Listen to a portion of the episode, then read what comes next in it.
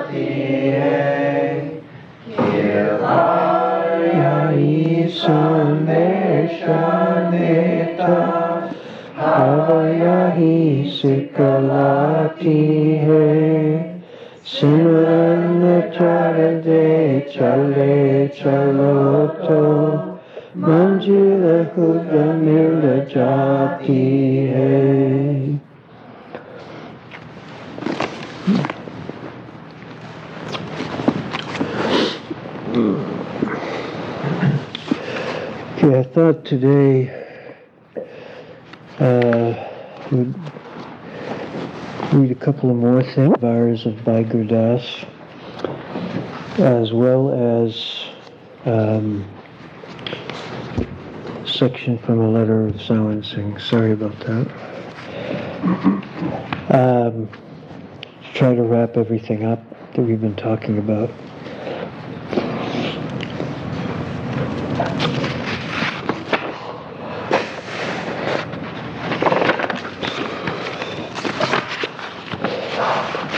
So this is, I want to begin, this is the beginning part of chapter 5 of the book called Only the Masters Know. And um, I'll start with this. Sant Ji says, Every day I've been commenting on the vars written by Bhai Gurdas. As I have said previously, Bhai Gurdas did not write these vars because he was criticizing anyone.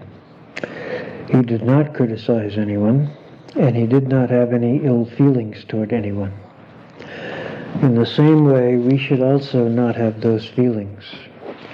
We should also not think that a certain person has so many faults and shortcomings because that is the work of the Master.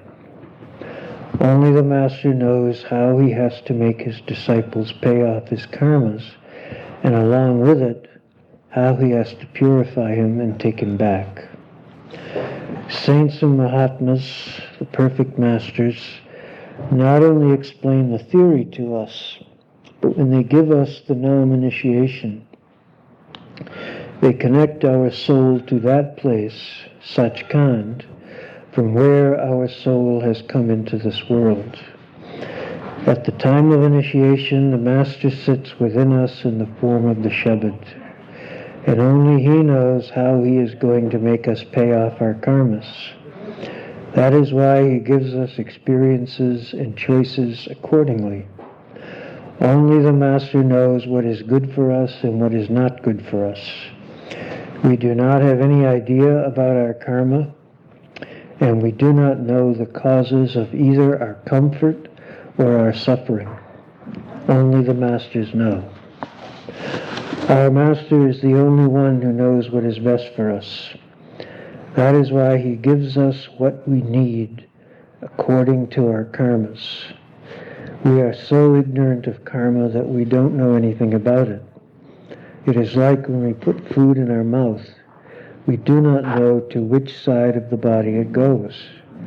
So how can we know anything about our karmas?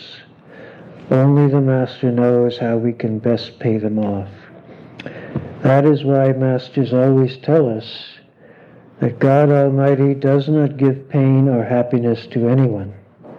We get pain and happiness according to our own karmas. Baba Jaimal Singh once told Baba Sawan Singh, Look here, dear one. God Almighty gives us pain and happiness only through human beings. He does not give us pain and happiness because He wants to. Pain and happiness come to us through other people only because of our past karmas with them. He also used to say that if God Almighty became, becomes gracious on us, and if in his pleasure he gives us the kingdom of the three worlds, we should not get puffed up with pride and ego. And if the same God Almighty withdraws his grace and takes the kingdom of the three worlds from us, we should not get upset or find fault with him. When it came in his will and pleasure, he gave us that gift, and when he wanted to withdraw it, he took it back. It belonged to him. It was his thing, and he was free to do anything he wanted with it. Guru Ram Das Ji Maharaj says, If people praise me, it is your glory, and if they criticize me, I will not leave you. He says that if people praise you, saying you are a great Mahatma, you are doing a very good satsang, you have a good influence on the people, at that time you should not think that you are doing it. You should always think that it is the glory of the Master, because in fact, we do not have any good quality in ourselves. The only good quality we have is that we belong to a master and the master is within us. If people criticize you, if people if they say that you are a sinner and you have all these faults and bad qualities, you should not find fault with the master. You should always remain in the will of God. Because if God Almighty wants, He makes people praise you and if he wants, he makes people criticize you. We should always remain in the will of God, and whatever comes in his will, we should accept it. Guru Sahib says this is not a small task. It is not easy work to control the mind, because mind is not a small thing. It is a very big power. It is very powerful in these three worlds, and everyone in the three worlds obeys his orders. You know that when mind ordered the rishis and munis to do something, even they bowed down to his orders. Dear ones, the masters have given us a very strong remedy with which we can control our mind. And when we do, all the forces of the mind, lust, anger, greed, attachment, and egoism come under our control, and then we do not remain under their control. We are no longer their servants, but in fact they become our servants. You might have read the lives of the rishis and munis. The rishis and munis were not bad people, they were very good people, because they did so much devotion of the Lord. They perform many austerities, and that is not child's play. It is not a small thing to perform austerities. It takes a lot of energy and it is very difficult. I myself have done many different kinds of practices, and I know what it takes to suffer hunger and thirst and how difficult it is. So even though the rishis and munis did so much devotion, and they performed so many austerities, and did so many practices, still some of them were conquered by lust or anger, and the others by egoism. They thought, there is no one like me, and all these things are happening only because of me. There was once a king named Baj, who was a great scholar of Sanskrit, and in his court he had many learned scholars. Once it so happened that a question came into the mind of King Baj, and he wanted to know its answer. The question was, which sin is it which is like a swamp, so that if a person gets into that sin, he cannot come out?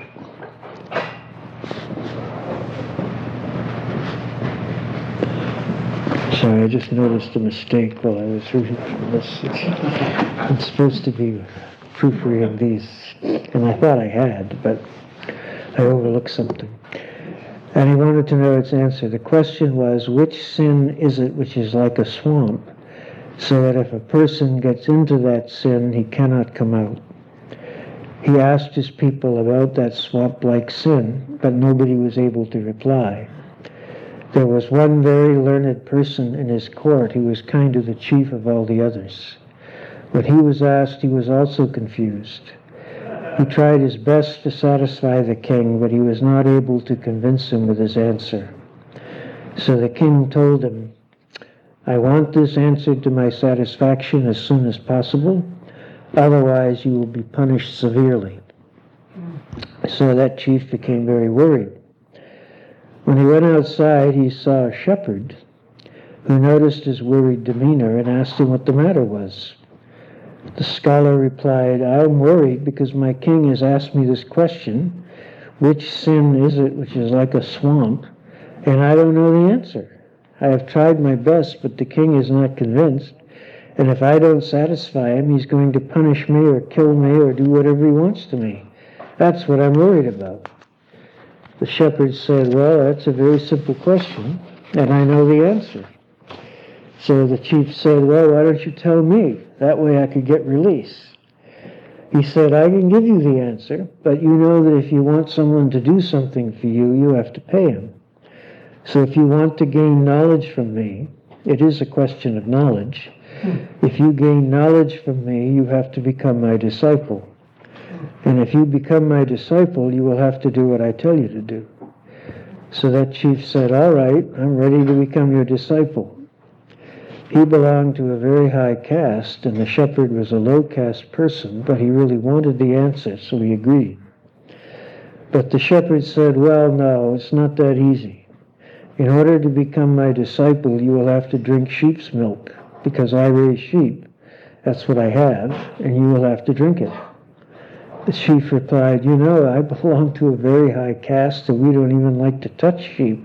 What to speak of drinking their milk is very bad. It will spoil and ruin my religion. How can I possibly drink it? So the shepherd replied, All right, it's up to you. If you don't want to become my disciple, if you don't want to get the answer to your question, then don't drink the milk. The chief realized that he had made a mistake and he thought, well, maybe after drinking the milk I'll do some repentance. So he said, All right, I'll drink the milk. But the shepherd said, Well, that was my condition then. now that time has passed, so that condition is no longer valid. Now, if you want to become my disciple and get the answer to your question, you will have to drink contaminated sheep's milk from which both I and my dog will drink before you. Not only that, you will have to drink it from a human skull. Now that she said, Well, that's too much. How is it possible for me to drink milk contaminated by both you and your dog and out of a human skull? The shepherd said, Well, it's the condition. If you want the answer to your question, you can have it. So the chief thought, Well, since I'm going to repent anyway, I'll do it for everything. So he drank that milk and then he asked for the answer to that question. The shepherd did not have any long explanations to give him. He said, Well, dear one, you did not understand. The answer to your question was right with you. It's very simple. Greed is that sin. Greed is that swamp. If a person gets stuck in it, he cannot get out. Because you were greedy for the answer, you agreed to whatever conditions I put in front of you, even though they flew in the face of your religious beliefs. But you didn't care because all you wanted was the answer. Greed is the only thing which, if you get into it, you can never come out. The biggest reasons why people criticize others are greed and egoism. Egoism causes us to criticize, and beyond that, we have greed because our interest is not being fulfilled. We become jealous of the other person, and from that jealousy, criticism is born. But the thoughts of those who do the meditation of Nam and go within are exactly opposite from the thoughts of the critics. They have conquered egoism and they never allow jealousy to be born. Before jealousy is created, they have easily conquered it. There is a story told of Prophet Muhammad that once there was a person who used to envy the Prophet very much because he could not understand why so many people were following him. He was always jealous of him. Once it so happened that Prophet Muhammad, accompanied by one of his Sevadars, went to a marketplace, and that same person who envied him was there.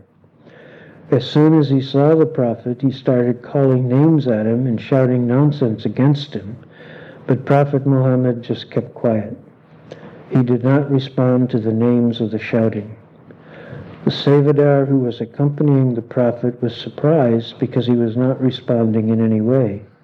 He was just quietly listening to what the other person had to say. The Sevadar said, Why don't you answer him? You know what he's saying is not true. But Prophet Muhammad kept quiet. You know that even a person who shouts or calls names at others has a certain limit. So when that limit came, that person quieted down and said nothing further.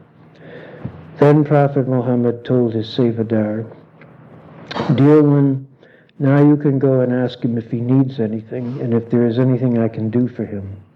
I will be very happy to serve him. That Sevadar was very surprised because all the Prophet had gotten from the critic was abuse. But instead of abusing him back or trying to punish him, the Prophet was offering him seva. He was astonished because he did not realize how humble the beloveds of God are. Sheikh Farid also says, Those who slap you with their arms, never beat them with your fists. Those who come to your home, always kiss their feet. Often such things happen in the lives of the perfect Mahatmas. In the time of Baba Sawan Singh, people belonging to a particular sect set up a place right in front of the Dera and did everything they could against him. But Baba Sawan Singh did not reply to their criticisms or abuses. Instead, he would invite them to have food in the langar, and he used to say, Dear ones, since you work so hard, you might be having some difficulty getting food or other things. Here we have the langar of the Master, and you are welcome to eat here whenever you want. Only the Mahatmas who have done meditation, the perfect Mahatmas, have this kind of heart. Only they are the ones who love the critics, who can love the critics. You know the condition of the rest of us, how we are always ready to answer criticism even when it is true. Sometimes we are ten times more powerful than our critics. And, oops, yeah.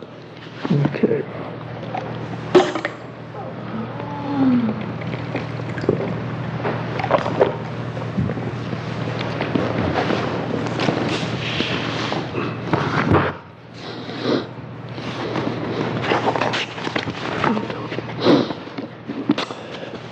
And I wanted to read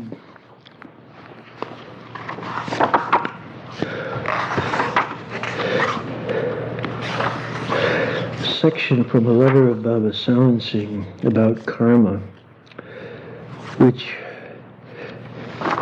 has always struck me as extremely helpful in understanding how a lot of things work.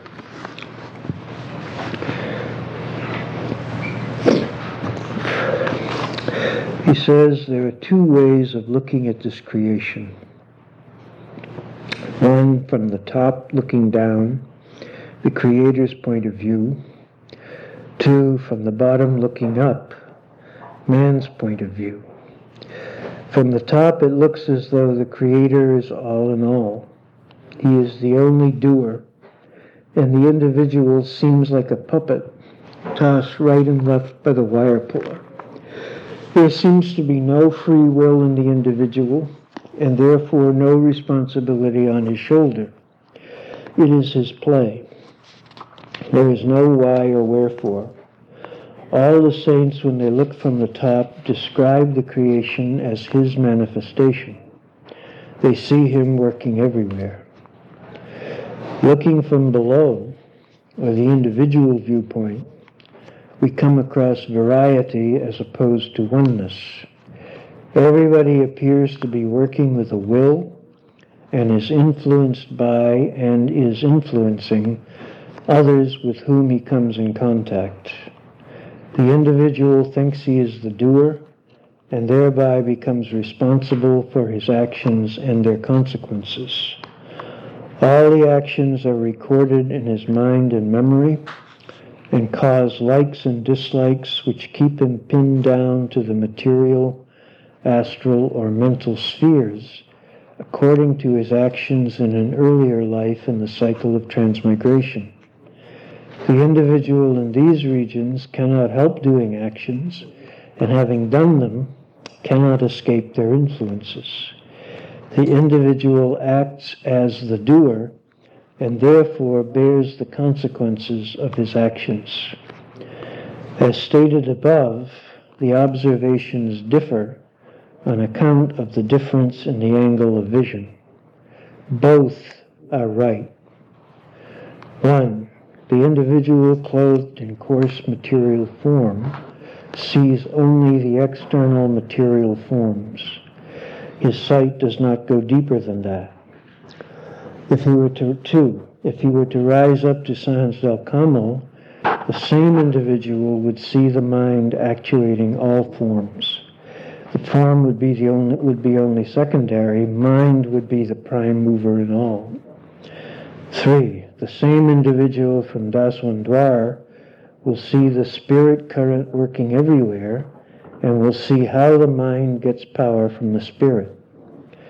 Four, from Sachkhand, the whole creation looks like bubbles forming and disappearing in the spiritual ocean.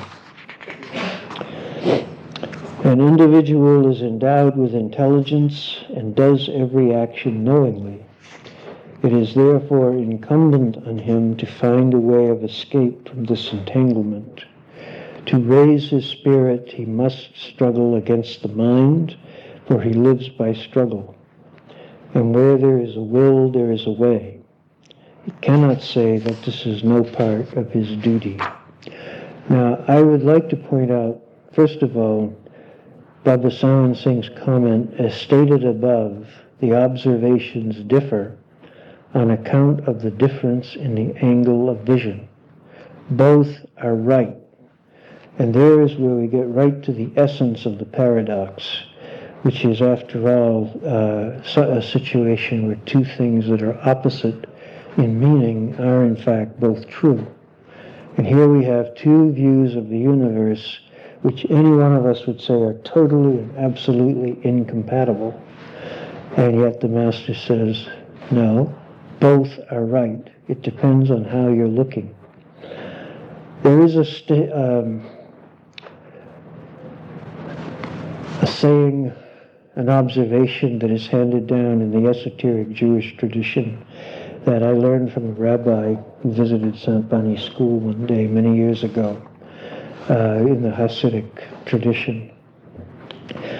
And he explained something that had always puzzled me. He spoke about the story in the Bible about Moses who wanted to see God. And God said, Well, you can see me, but you can't see me face to face. Even though other parts of the Bible said Moses did see him face to face.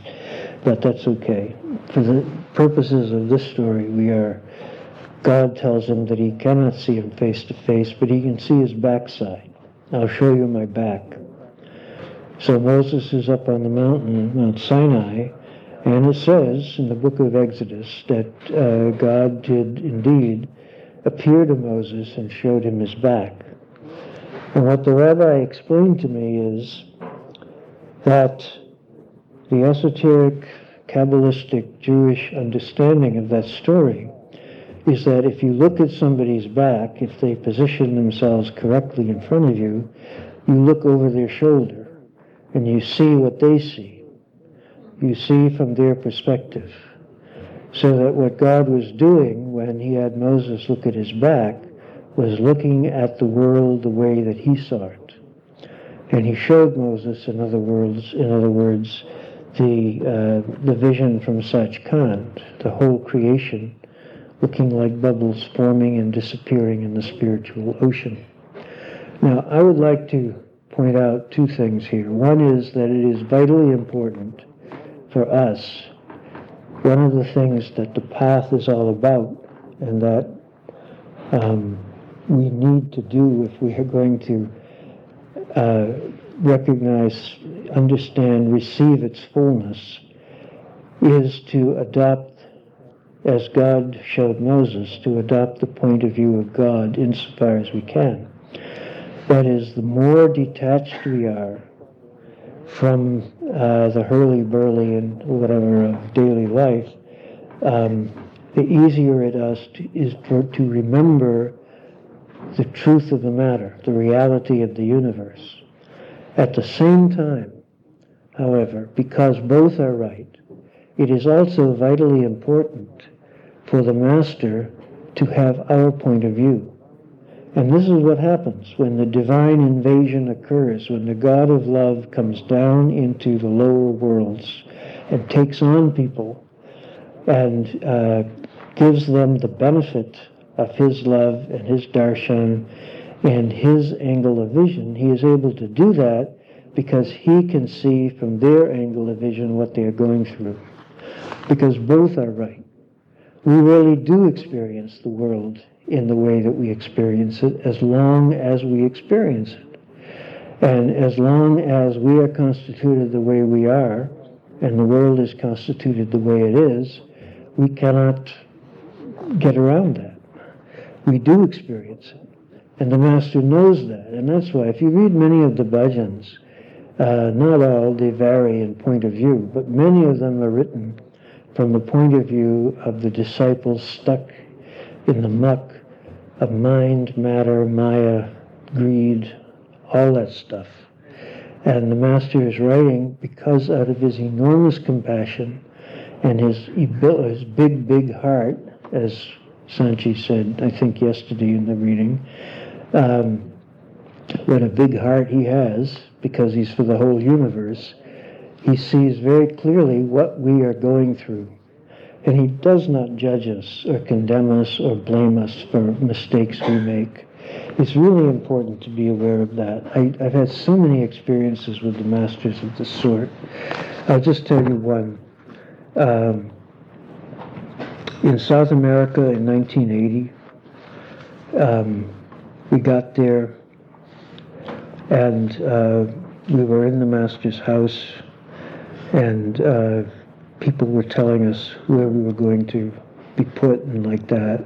And I was assigned a room with somebody else who had just arrived from America. And that person was someone with whom I had a very hard time. And uh, really, there was a personal problem between him and me that was enormous.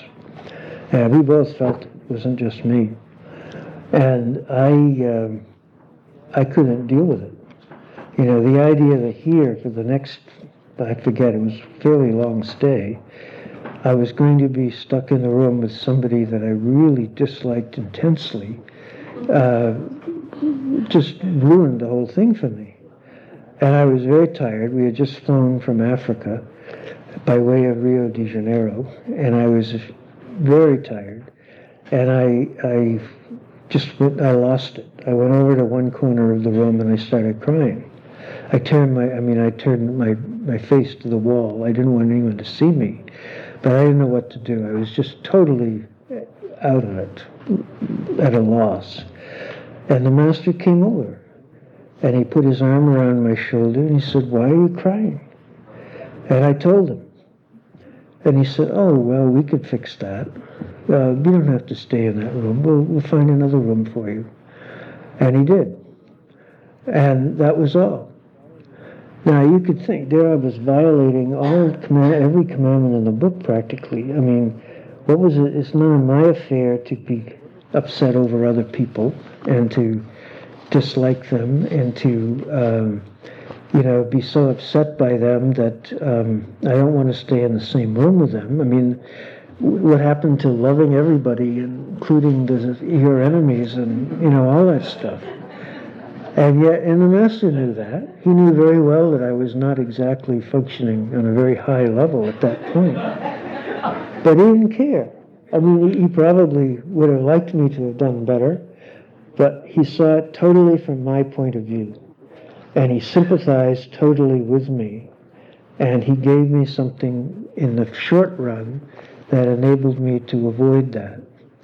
And I, I have tried to remember that. I have often forgotten, but I've tried to remember that in connection with other people. If the Master can be that understanding and forgiving with me, surely I can be the same with others. You know, it's like, okay, so somebody offends me.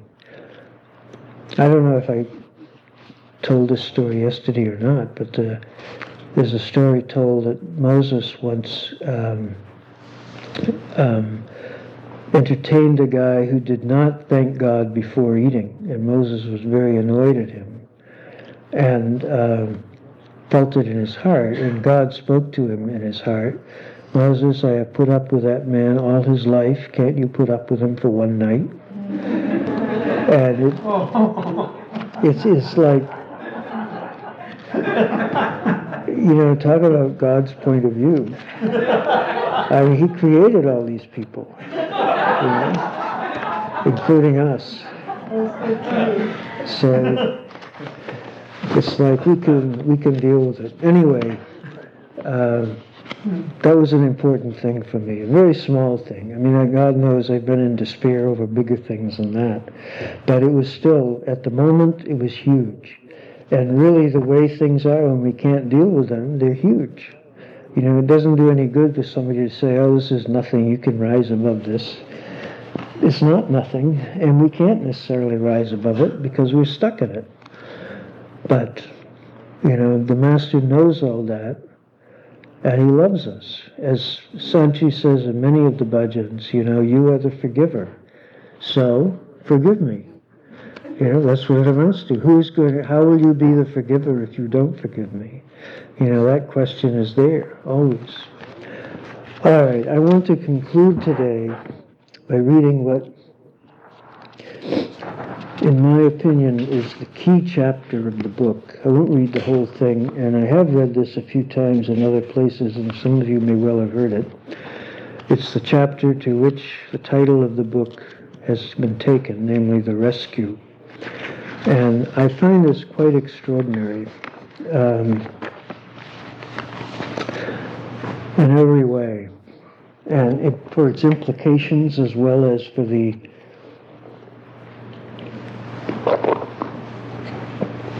specifics of the story. Sorry. A brief, this is not the beginning of the chapter, but it's fairly close to the beginning. A brief hymn regarding King Janak is presented to you. King Janak was a very reputable king in India. And along with his being a king and doing his work as a king, he was also a great meditator, a perfect saint. Even great rishis like the sons of Vedvyas had gone to him and had taken him as their master. He attended to all his responsibilities as a king, but at the same time he also did his devotion. Kabir says, just as a camel cannot climb a castle and a ball cannot stay on a camel's back, that one can do the devotion of God while being a king, how can it be believed? But the fact is that King Janak did pull that off and uh, is often cited in various Indian literature as the idea of the perfect householder, the perfect, the person who carried through all of his outer responsibilities while at the same time um, carrying through his inner ones. And uh, he's referred to many times in the writings of the masters. Master Kripal used to talk about him a lot. His guru was Ashtavakra, a rishi who had eight humps on his body, who was able to give him an experience when nobody else could. And um, his disciples included Sukdev, the son of Vedvyas, mm-hmm. and other people too. Anyway, Sant Ji says, earlier I have told how King Janak did his meditation. Many masters have said a lot about the way he became perfect in his meditation. At his end time, when he left this world, the Lord of Judgment himself came down to take him as religion or dharma personified. And because the Lord of Judgment wasn't taking King Janak as a punishment, he wasn't taking him off the way the Lord of Judgment might take other people. He was escorting him as a as a like a guard of honor sent by God. And as he was being taken by the Lord of Judgment to the higher planes, on the way he heard screams and cries. So King Janak asked the Lord of Judgment, What's all the screaming and crying that's going on? The Lord of Judgment replied, Those are the screams and cries of those souls who, when given the human birth, did not utilize it for the purpose for which it was given to them. They did all kinds of bad deeds. Now they are being punished in the hells. They are screaming and crying because they are getting punishment from the angels of death. Now you know that those who do the devotion of Nam become very compassionate and have a lot of mercy and grace for others. Whenever they hear the cries or screams of the people, their hearts melt. So King Janak's heart melted and he felt very compassionate towards them. He said, Why don't you release them all from the punishment of hell? The Lord of Judgment replied, I am a child of the indestructible being, Almighty God, and I am under orders only to do judgment. It is not in my capacity to release them. I have to give them punishment for the bad deeds they have done. I cannot release them on my own. So then King Janak offered, Well, whatever you want me to pay for them, I am ready to pay. But you should release them, because I don't want them to go through all the punishment. So King Janak offered his meditations. He placed on one side of the balance a little bit of the Nam that he had meditated on, and on the other side of the balance he placed all the souls who were in hell. But still the side of the balance where the Nam was placed was heavier. So it is said that just by giving a little bit of the fruit of the meditation of King Janak, he was able to release all the souls from hell. Those who do the devotion of Nam get so much power and so much grace that even if just one person does the meditation of Nam, he can release millions of screaming and suffering souls from hell. Master Kripal used to say, What a man has done, a man can do. It is not that only King Janak could do the meditation and we cannot do it. He used to say that we have also been given the same Nam. We have been connected with the same Nam. And we also can do the meditation of Nam just as King Janak did. Kabir Sahib also said, if we can maintain the devotion all our life which we had for the Master on the day we met him, if we go on doing our devotion like that, then what is the question of getting our own liberation? we can liberate a million others as well. Because you know that when we go to the Master on the first day, we have a lot of devotion and faith in Him. So if after receiving initiation we can maintain that faith and devotion and go on doing the meditation as instructed by the Master, we can not only liberate our own selves, we can also become a means of the liberation of millions of other suffering souls. And then Sant Ji goes on, the Bhai Gurdas, um, Sant Ji has told the story before the hymn in which the story is told has been sung. So then the hymn is sung and Sant Ji makes a few more comments on it, which are, I'll read them too because they're very interesting also. Uh, the hymn of Bhai Gurdas. King Janak was the foremost devotee. He was a Gurumukh who remained sad even though he had so much wealth. Bhai Gurdas says that the foremost devotee was King Janak. Even though God Almighty gave him a lot of maya, worldly wealth, still it did not make him happy because he knew that he had to go back to his real home. King Janak set off for the divine worlds. On his way, he saw the angels and spirits living in happiness. When he went to Jampuri, the plane of the Lord of Judgment, he heard the screaming voices of the resident souls of hell. Now he says that when the Lord of Judgment came along with other gods and goddesses to take him, and he was being taken back to the real home along with gods and goddesses, On his way, he heard the cries and screams coming from hell. In order to rescue them from those sufferings, he went to hell. He stayed there. King Janak told the Lord of Judgment to release all of them. The Lord of Judgment begged and said, I am a servant of the indestructible Lord. He told the Lord of Judgment, Why don't you release them? Why are you giving them so much pain? So the Lord of Judgment replied, I am just a servant, a Sevadar of that indestructible being, and I cannot do anything else. King Janak placed his Nam on the scale and paid off all the sins. The sins were too much for them, but even a small amount of his Nam was more than was needed, as the Nam of the Gurumukh is beyond any measure.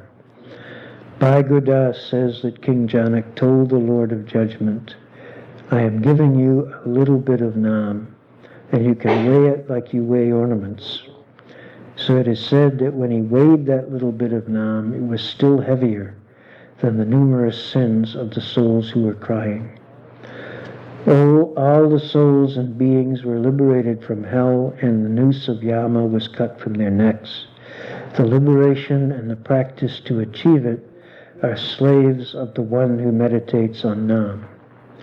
There is so much power in the Nam of the Gurumukhs that it broke all the chains with which the Lord of Judgment had tied up all the souls in hell.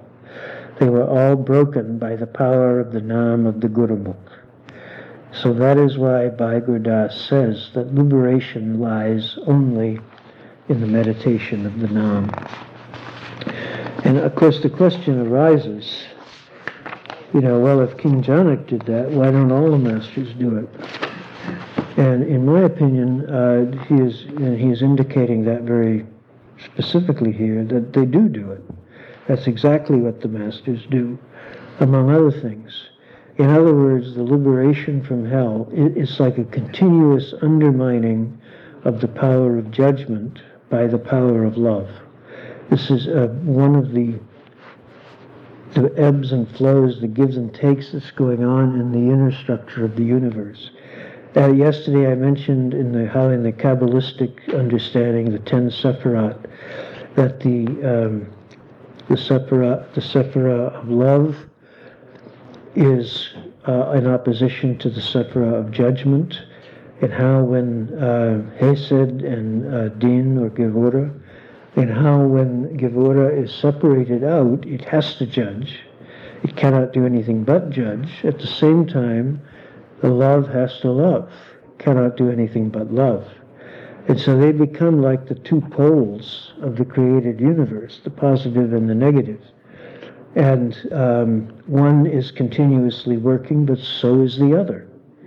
And what we see here in this world is like the interplay of those two forces, and it does appear, from our perspective in this world, that the power of judgment is stronger because the world is set up according to that power.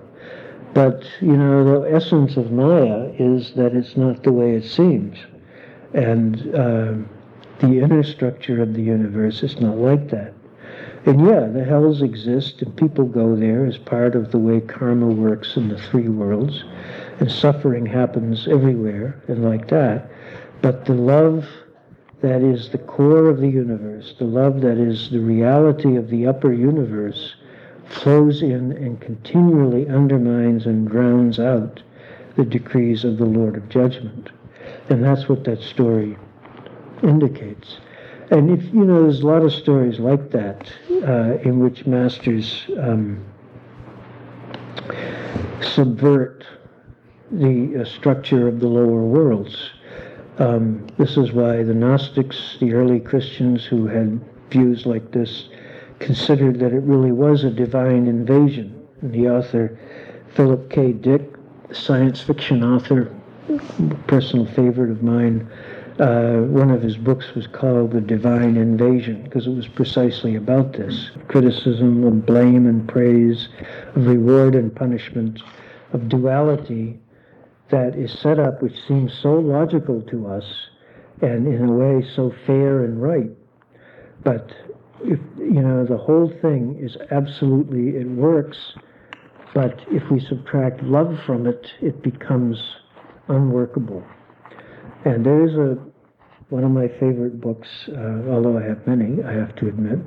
Um, but one of my favorite theological treatises is called Tik-Tok of Oz by um, L. Frank Baum, who also wrote the famous Wizard of Oz. And in that book, there's a section where the travelers are thrown into a tube that goes to the other side of the world, and it, they come out in the domains of someone who is known as Tirati Huchu, the Great Jinjin, also known as the private citizen, because he rules over a country in which every single person there is a king or queen except him. He's the only private citizen, and he runs the country. Uh, anyway, Tirati Huchu, the great Jinjin, is known throughout the world, the world of Oz and like that, as someone who has no love whatsoever, but who is absolutely fair. He's not evil, he's not mean, he is absolutely just and fair but there is no mercy in his makeup. And when the travelers realize where they are, uh, Tik-Tok, the machine man, who is sort of their spokesman, uh, asks him some questions, and he eventually realizes who it is he's talking to. And he said, So am I to understand that you are Tirati Huchu? And the guy says, Yeah. The great Jinjin? And he says, Yes. And at that point, all the members of the party who know about him scream in anguish and faint because they are so afraid that they are going to be um, judged without any love. I mean, at that point, the consciousness of their sin comes comes upon them, and they realize that they need grace, they need love. And that is the problem whenever we deal with something and we say, well, you know, it's only fair to to do this. Sometimes that's right. I mean, sometimes fairness really does involve a measure of mercy and, uh, you know, of consideration for everyone involved. But it's it's also a um, you know, it's not necessarily the way that the higher point of view would look at it. That's the thing of it, you see, is that the way the structure, you know, it's like in the in the bhajan we sang at the beginning, Kripalyahi Sandesha where the master talks about that the walls of sand do not last.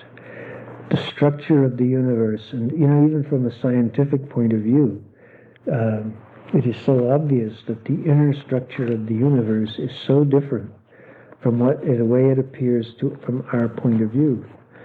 You know, and if we extend that dimension further, you might say, um, we get into the the Kabbalistic, Santmat, Sufi, Gnostic, esoteric point of view in which um, really the, what we see outside, what we see in front of us, what, what our point of view encompasses, is, um, you know, is so much on the circumference that it leaves off the center.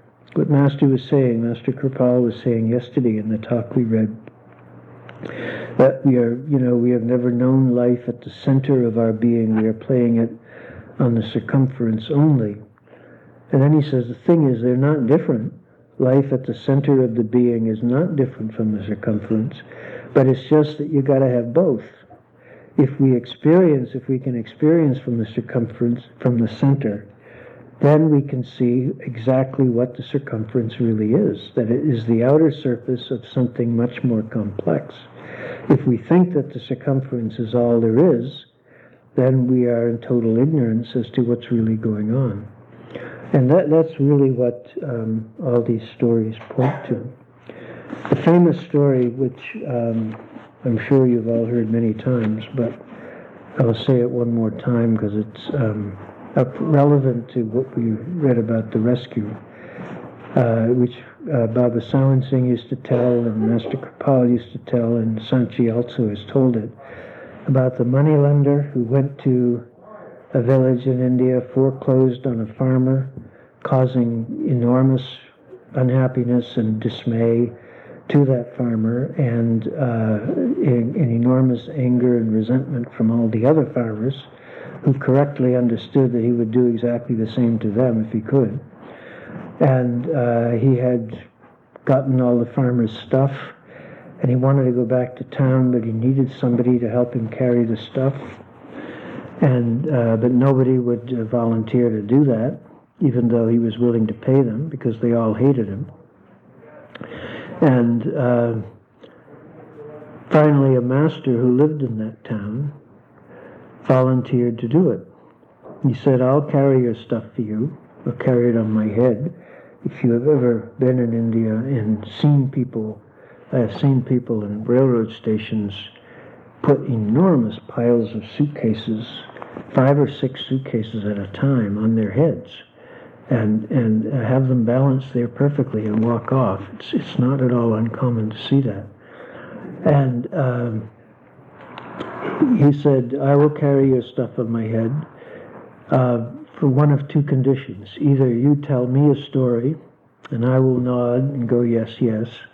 Or you listen to me tell you a story and you nod and go yes, yes. So the moneylender thought, well, this is a good deal okay, I'll um, I'll go with that. And he said, you can tell me, you can talk to me. As Mark Twain says, it's very restful to be with some people because they are perfectly willing to do all the talking, and you don't have to do a thing. You know, so the moneylender was thinking like that. Well, the master uh, talked to him the whole time. He told him many stories about uh, all of which pointed out a couple of facts to him. One that he had no good deeds in his karma at all, not one in this lifetime. He said to him very directly, You have no good deeds in, in your karma, no good karma, nothing to your credit at all. Everything you have done in this life is bad. Your whole life has been spent making other people miserable. Um, and you're going to die soon. So when you die, you will go before the Lord of judgment, and he will look in your book, and he will see that you don't have any good deeds, and he will um, ask you, uh, except that you spent this time with me, approximately an hour. And he will say to you, uh, you won't have anything except this time you spent with the Master. Your reward will be, do you want the reward now or later? And he said, you tell him you want it now. And don't forget. And he left him. And sure enough, a few days later, the guy died. And he went um, before the Lord of Judgment. And the Lord of Judgment looked at his book and he said, Well, according to this, you don't have one good deed your whole life, except that you spent an hour with a Master. He said, Your reward for that is two minutes in his company. Do you want that now or later? You can have it now before you go to hell, or you can take a break thousands of years from now and have it later. And the guy said, remembered what the master told him, and he said, um, I want it now.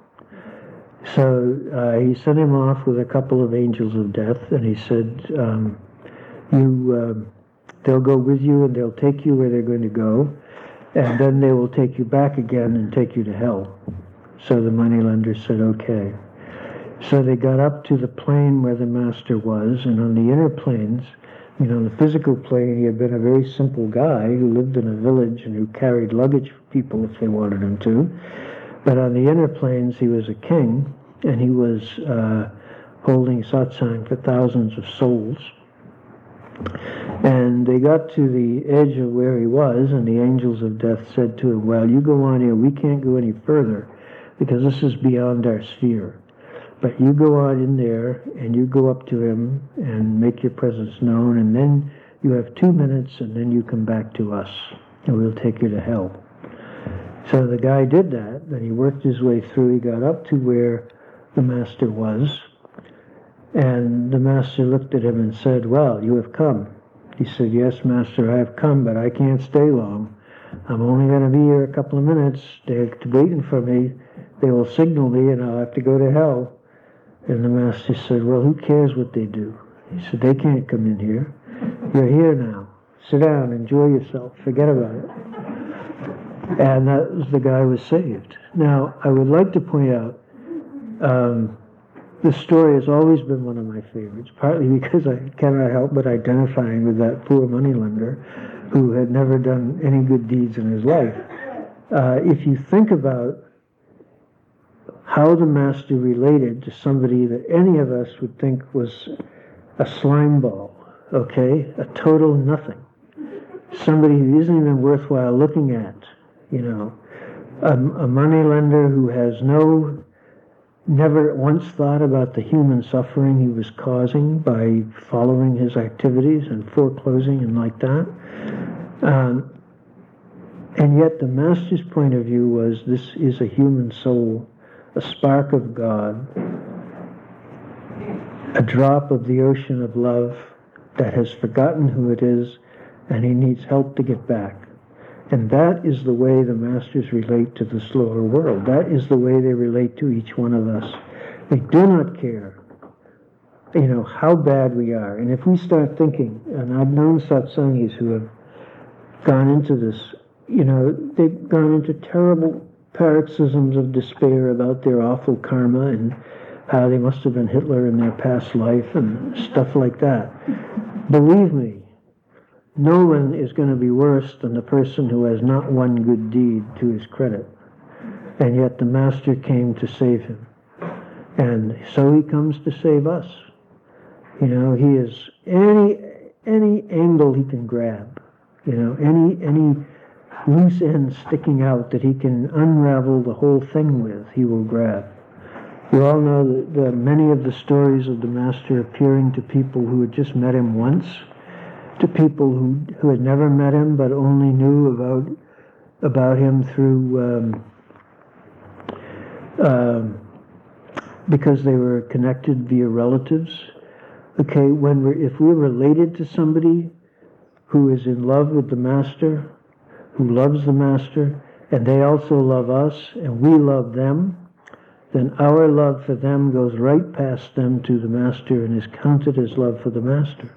That's the way it works. The same is true if we have good friends. There's so many stories like that. Dr. John Lovelace used to tell the story of a guy that, because he was an osteopathic physician, and the guy that he um, worked on who was dying. And the guy was very, very sick and he was dying. And, and as he was working on him, the guy said to him, Who's that person that's in the room with you, standing behind you? And Dr. Lovelace told me, he said, Well, what does he look like? And he said, Well, he's, he's an old man. He's an Indian man. He's got a turban and a long white beard.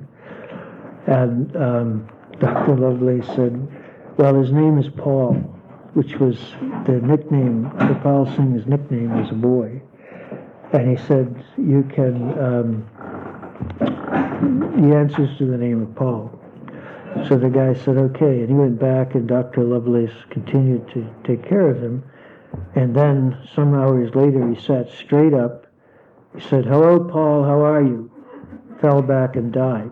now, obviously, the only connection that the master had with him was via Dr. Lovelace. And, you know, that is why I think uh, in many of our cases, um, the work we do in the world, the way we connect with people, very uh, unlikely people sometimes, um, anyone with whom we come in contact, whom we can love, and who uh, love us back, that love will go straight to the master.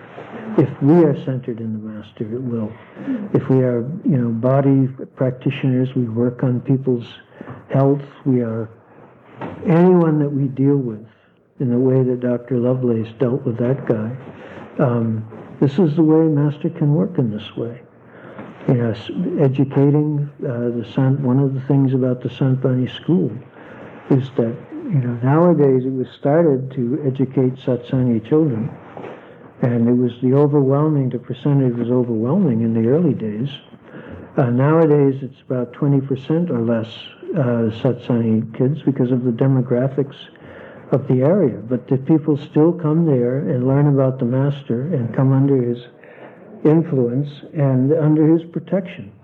Because don't think that he doesn't protect anyone who even asks for it even the slightest little bit.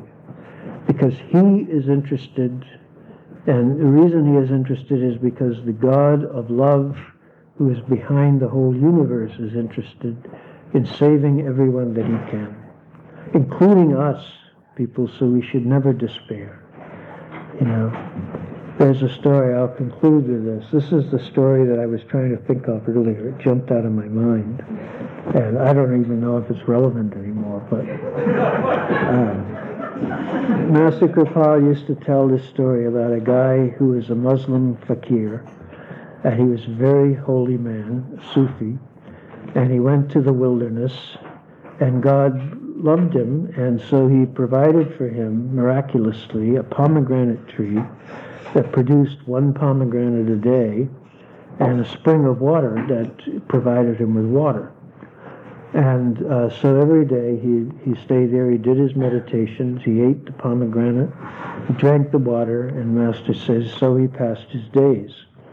And then the time came when he died and went up to heaven, and the Lord of Judgment said, All right, you are forgiven as a matter of grace only.